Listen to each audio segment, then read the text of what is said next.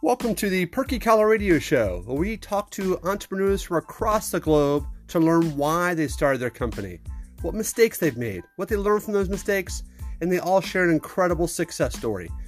Thank you for tuning in. Enjoy the show. Welcome back to the Perky Collar Radio Show. I'm your host, David M. Frankel. Today I'm so excited to in- introduce my guest, Corrine Stacia Thomas, and she's the founder of Absolute Events by Corrine. How are you this morning, Corrine?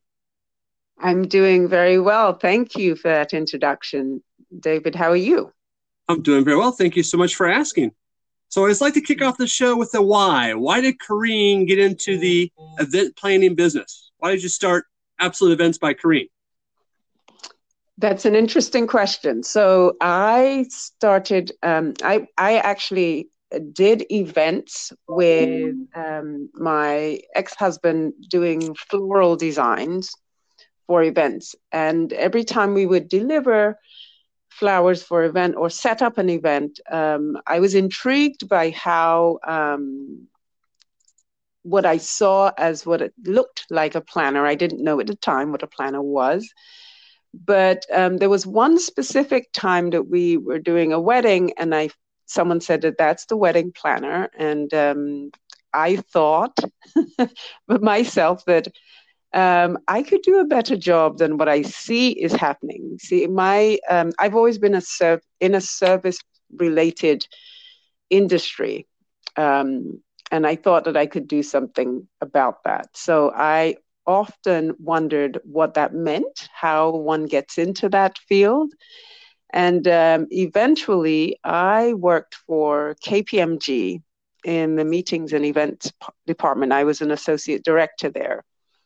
And that's where I learned what meeting and events were all about. And uh, I got the bug from there and uh, decided to start my business in 2007 and I haven't looked back. I love what I do. That's exceptional. So, I get what sparked you. Obviously, you had that event. You're like, well, I could do it better. But what made you feel like that was the industry you want to get into? Just because you felt like you could do it better? That was the main. so, the main stimulus.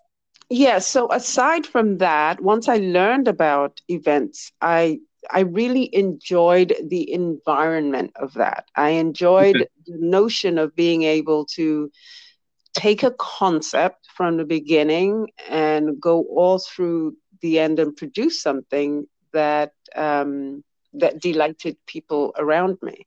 Uh, when you work in a corporate environment, it doesn't matter what you, your level is.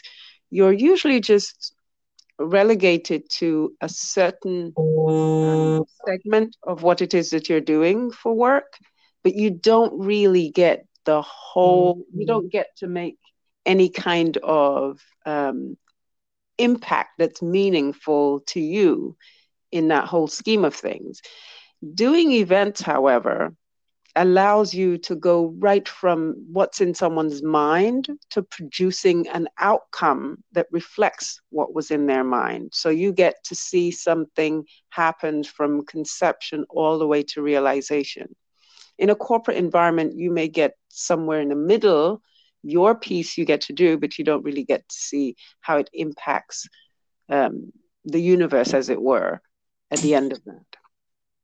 Very interesting. So tell me about some of your most exciting uh, events and or meetings you put on. So some of the exciting events used to, I used to do um, weddings when I started my business, and um, I did mostly destination weddings. So being able to work in a different environment, a different country, was um, was exciting. Um, and doing um, galas used to be one of my favorite things to do before this pandemic ended. One of the most um, exciting one that I, I, I want to talk about because it was also very challenging was doing a gala for 800 people on Ellis Island. Um, and for, for anybody listening, Ellis Island is where the Statue of Liberty is. So, and it is an island. To get to it, you need a ferry to, to get there. So imagine having to get 875 people um, over to uh, this Ellis Island, which is, by the way, a museum because during the day, people are going to visit the Statue of Liberty. So you can't really do, you can't do any kind of setup um, until about six in the evening. And um, so having to start an event at 7.30 and having to do all of the setup between 6 and, and 7.30 um, was quite a challenge. We also, um, because this was for a hospital, a Catholic hospital, there were about uh, 60 nuns in their 80s and 90s wow. that were going to be attending. And it was quite a, a dance to get them over to the island without having to go on the ferry. So it was it was really uh, it was a beautiful event. Everybody had a great time, including the nuns. Um, and I look back at that as uh, I, I really do like a challenge in my work. So that's one that I look back at fondly. Um, that's incredible. And obviously, like you mentioned, they all take a ferry over. So it's you're limited to the number of people that can fit on the ferry. The age of the people obviously is a factor on making sure there's it's a smooth path to get on the ferry, watch the steps, you know, things like that. Yeah. Um, yeah, it was, did they ever, did ever explain? long walk. Yeah, I'm, that's true too. Uh, yeah. You want to keep that nice and simple for them, and maybe some of them are in wheelchairs, and some of them have walkers, and some other uh, right. assistants. Is there a reason yeah. why they picked Ellis Island? Was there a sentimental value besides obviously that's the first image you see when you come into America, uh, coming from another country? Uh, is there was there some something symbolic about Ellis Island that made them pick that as a destination? Um, not necessarily symbolic. It's just a fabulous place to have an event. Uh, okay. But most people, but most people who have an event on Ellis Island will only do it once because of the um, the logistical complications of getting there. Right. But um, being there, I mean, it, it, it's nice to be able to say you had your event on Ellis Island or you went to an event on Ellis Island. I mean, people really, we got to a point because there's a maximum capacity, we got to a point where we could not sell any more tickets because there were many more people who wanted to attend this event. And, um, you know, it wasn't it wasn't an inexpensive ticket. It was right. uh, uh, quite expensive, but um, Ellis Island, uh, for this particular client, they had done lots of different places that were well known um, in New York City as well as in New Jersey. And Ellis Island's kind of an ultimate. It's just for people like like myself, planners, to um, take care of the logistical details and make it happen. Um, but um, but it was it was good for the organization to do that. They were glad that I, they did their event there. I assume was it a fundraiser then for the Catholic Hospital? Absolutely, it was a fundraiser, and they okay. they made they actually surpassed the goal they had. They were looking to raise um, a million dollars. They actually came in at a million three or thereabouts. So it was um it was very successful for them too. Well, congratulations. It kind of takes our podcast out of the normal order. We got into a great success story. So let's go backwards for a second. Uh, obviously, success stories are always one of those things you want to, uh, you know, share because it's it's good that all the time and effort and work and stress, it all played out and everybody won. You got a great event. They got the money they're looking for, and now you have a referral for future business. So right. walk me through a mistake you made, Kareem, uh, in the last several years, since 2007, so the last 13, almost 14 years. Walk right. through a mistake you made for an event and what you learned from that mistake. Because sometimes the mistakes are just as valuable as, as the success stories. Indeed. Um, a mistake in an event. Um, let's think about that one. Uh, huh. it's very hard to come up with that. I can I can tell you mistakes I made in in my business in general. Yeah, you but, can do that. That's fine. Um, so uh, the, one of the biggest mistakes that I believe I made in business, and I really want to talk about this um, because I think people can benefit from it, is that I had um, two large clients that I specifically um, paid a lot of attention to. Um, I had one client, I did all of their meetings and events for about eight years. And another client, I did one event for them, but I did it for about 10, 12 years. Um, both of those clients in the same year, one of the one that I did all the meetings and conferences for, determined that they um, they were going to downsize what they do as far as meetings and events, and um, they no longer needed to have an external resource to help them. In the same year, the other large client decided to bring the event in house. So it's kind of putting um, what I call putting all my eggs in one basket. That year was quite devastating because what it meant was that I had to replace that revenue with something else, which wasn't as easy as I had anticipated it might be. So I think that's it. So I guess to say, um, to kind of summarize that is be very diverse in um, building your client base when it comes to your business. Um, the only other thing that I would add to that is, um, and this would have been a mm-hmm. mistake that I made very early on in my business, and that is pricing um, or pricing without valuing my own services in the right way. So, starting with low pricing and having a difficult time ramping up to what it should be. I don't know if that, if that's clear enough, but um, yeah, that makes sense. Yeah, it's it's basically determining your own worth. You yeah. know, the time you put in, what yeah. that worth to you? What does that worth to the customer? What can you charge? Right, and, and just having more value in yourself and being willing to ask the price that you deserve based on your expertise and your in your performance. Exactly, and um, that is something I wish someone had um, made clear to me when I first started my business. That, that that was a very important fact to know and to implement in your business. And I assume also it's a moving scale. Maybe the first year or two, you can only sell services for a certain price based on your experience, based on just getting started, based on ramping up.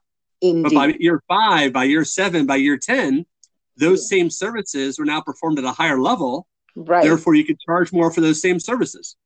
Exactly. And uh, the interesting thing is, in your first years, while you feel like you don't have as much experience, doing the thing, you still bring a lot of value to the table in doing that thing. So, whatever it's going to be less that you charge that when you when you get more experienced at doing the same thing.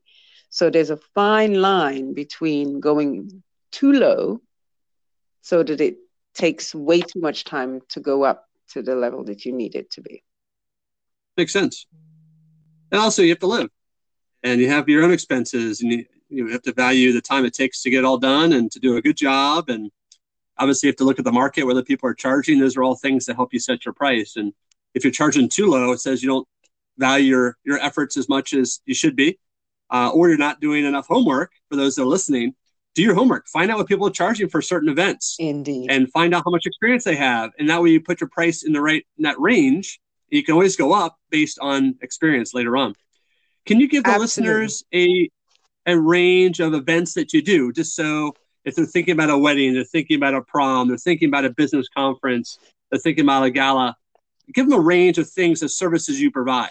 Okay, so um, so I work now primarily with um, senior managers who are responsible for meetings and events in their companies, as well as small business owners who I believe should be using events to grow their businesses. So that is meetings, conferences, um, team building, galas, fundraising events, um, book launches, um, even um, even in this virtual environment, all of those can still happen. Um, I think it's important to note that while we are in this pandemic and there are restrictions for gathering, people should not be afraid to consider doing their events virtually. It's just a matter of reimagining what you did in person and producing the same in, in this virtual environment. A lot of clients have seen and, and realized um, very successful outcomes from doing virtual. In some instances, people have actually um, more money doing their virtual events because if you think about it, in this virtual environment, you can get much more attendance from far and wide, globally even, rather than where you live in your locale.